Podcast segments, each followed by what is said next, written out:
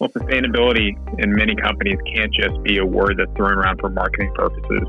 I'm seeing most of our clients want to get toward is a position where sustainability is also going into their employees and becoming a mantra.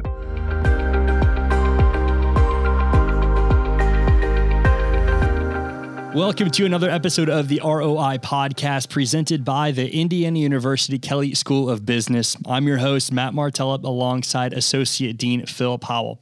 Here on the show, our mission is to help organizations make better business decisions. And if this is your first time listening, we just want to welcome you to the Kelley family. We just know your time is so valuable, and we're just really honored uh, that you decided to invest some of that time here with us um, and just want to make sure that everything you need is right here for you. So if you have a tough leadership decision you're wrestling with, if you know of a great guest for our show, or you just have an idea on how we can better serve you, shoot us an email to R O I Pod. That's R O I P O D at I U P U I dot E D U. On today's episode, we are sitting down with Will Woldenberg, who is the founder and president of a company called Entegrit, a management consulting and staff augmentation firm based in Philadelphia. He's also an I U Kelley School of Business M B A grad and taught by Phil during his time here at Kelley, and a U S Army veteran. And Will, we just want to welcome you to the show and thank you so much for your service. Thanks for having me, Matt.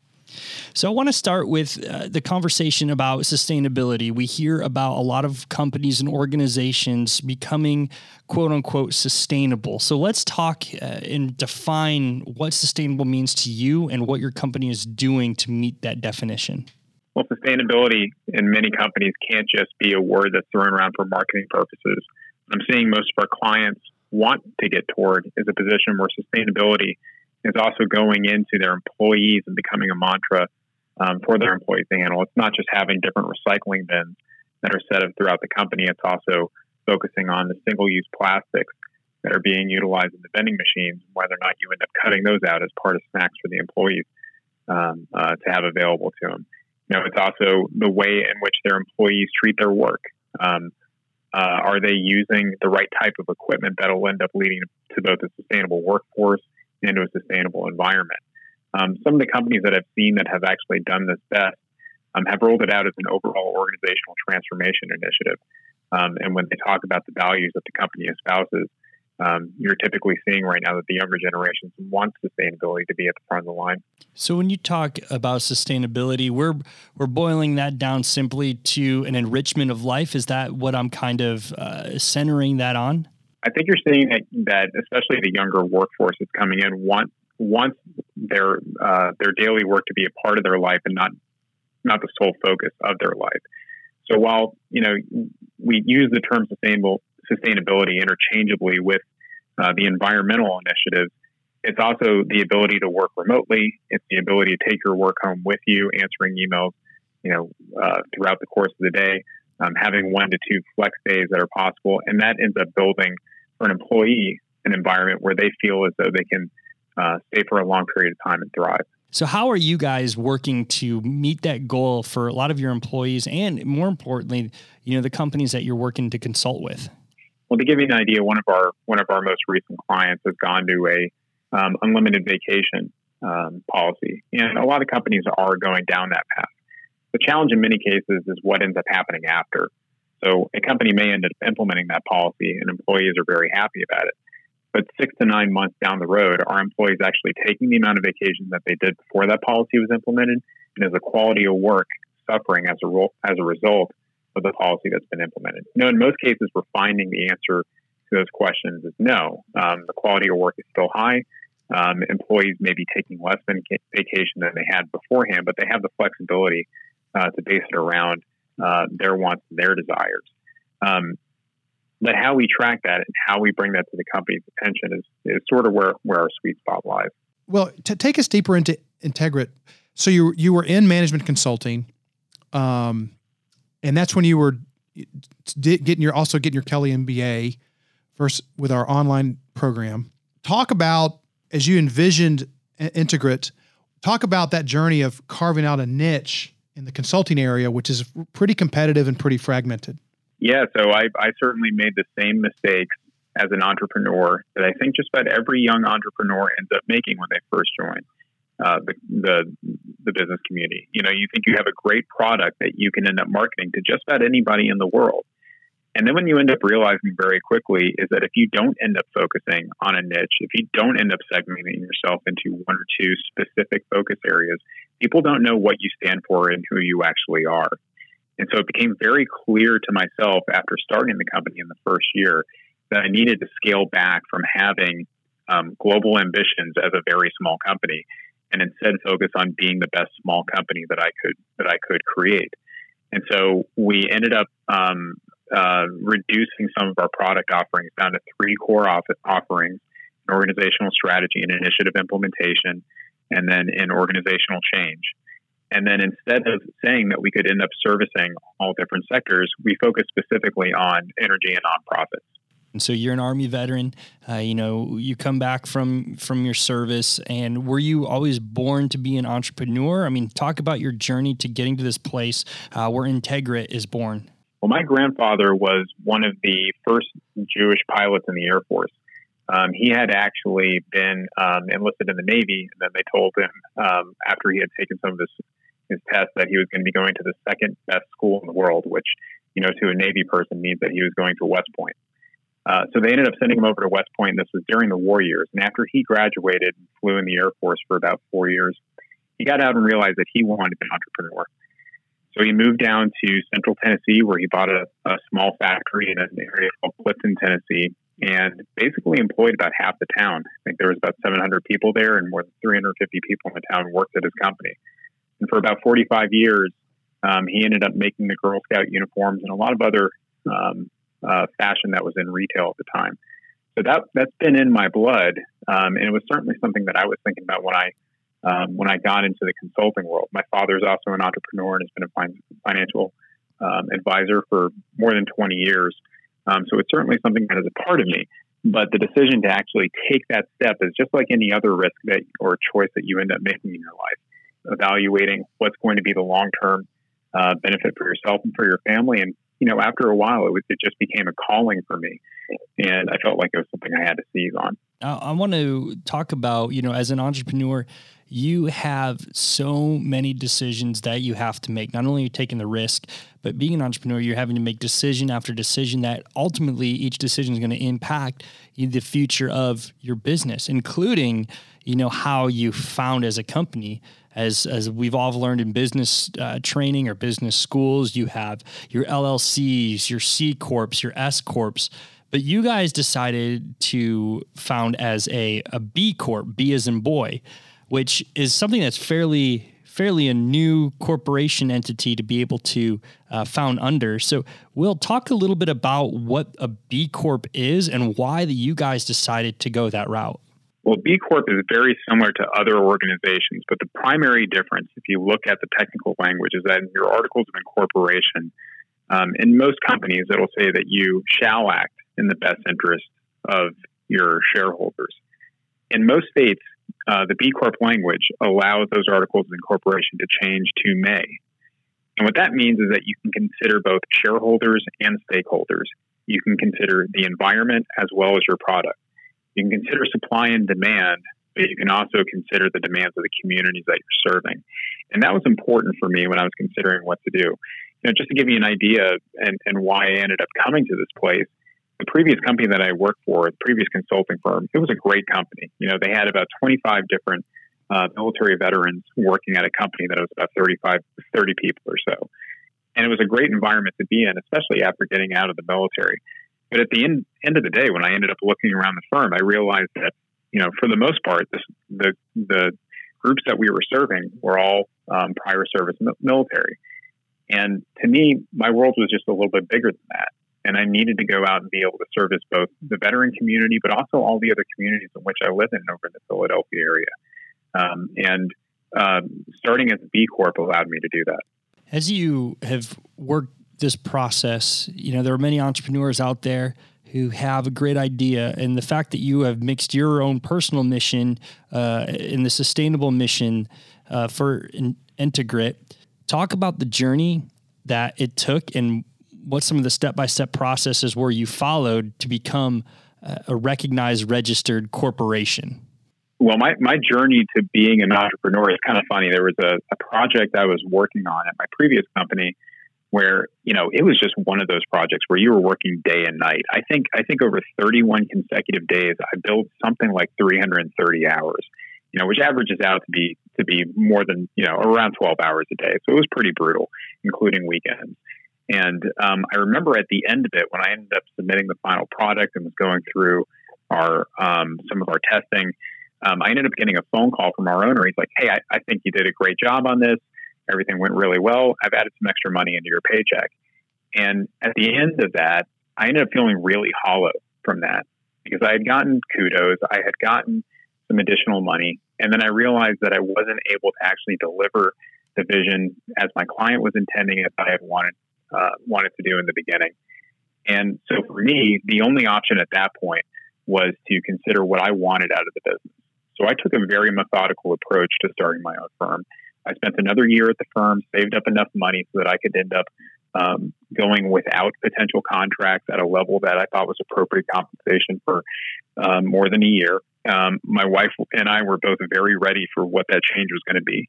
We also had a little one along the way. So it was making sure that our family was going to be ready for such a disruptive change in our world. And then by that time, I already knew what our core products were going to end up being. You know, the challenge once we ended up starting was making sure that we were we were getting in front of the right audience and the right decision makers while still navigating a tricky legal environment. Can you get into some of the elements and specifics uh, with where where to even start? You know, so as an entrepreneur who's looking, he's got this amazing vision, got this awesome idea, yet they don't know where to start as far as making that a legally protected brand and legally protected uh, organization uh, to be able to start doing some of their business. So walk us through some of your journey and what you've learned in ultimately forming a B Corp. Sure. Look, I, I think Kelley helped me immensely in this because by the time I was ready to start, I already knew all of the different incorporating entities.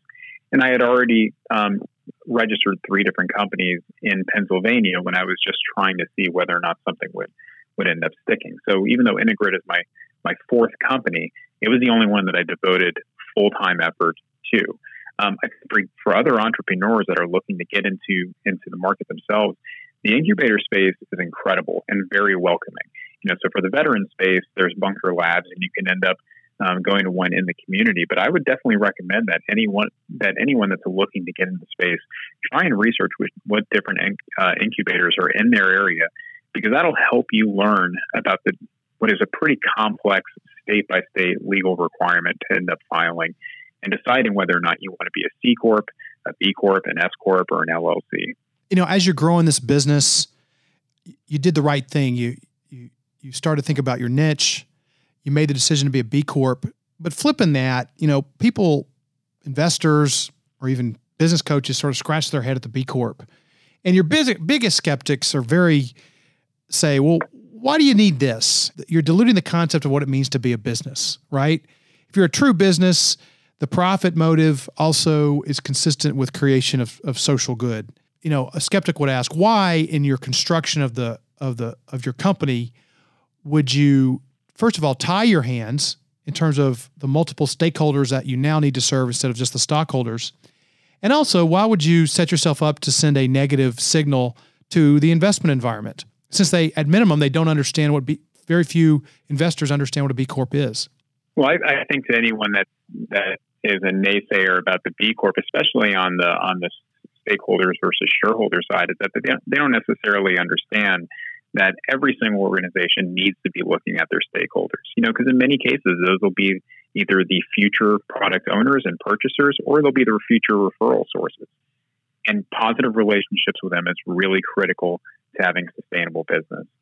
I think on, on the aspect of tying our hands, there's a very vibrant B Corp community state by state. And that's also underneath the B Corporation umbrella.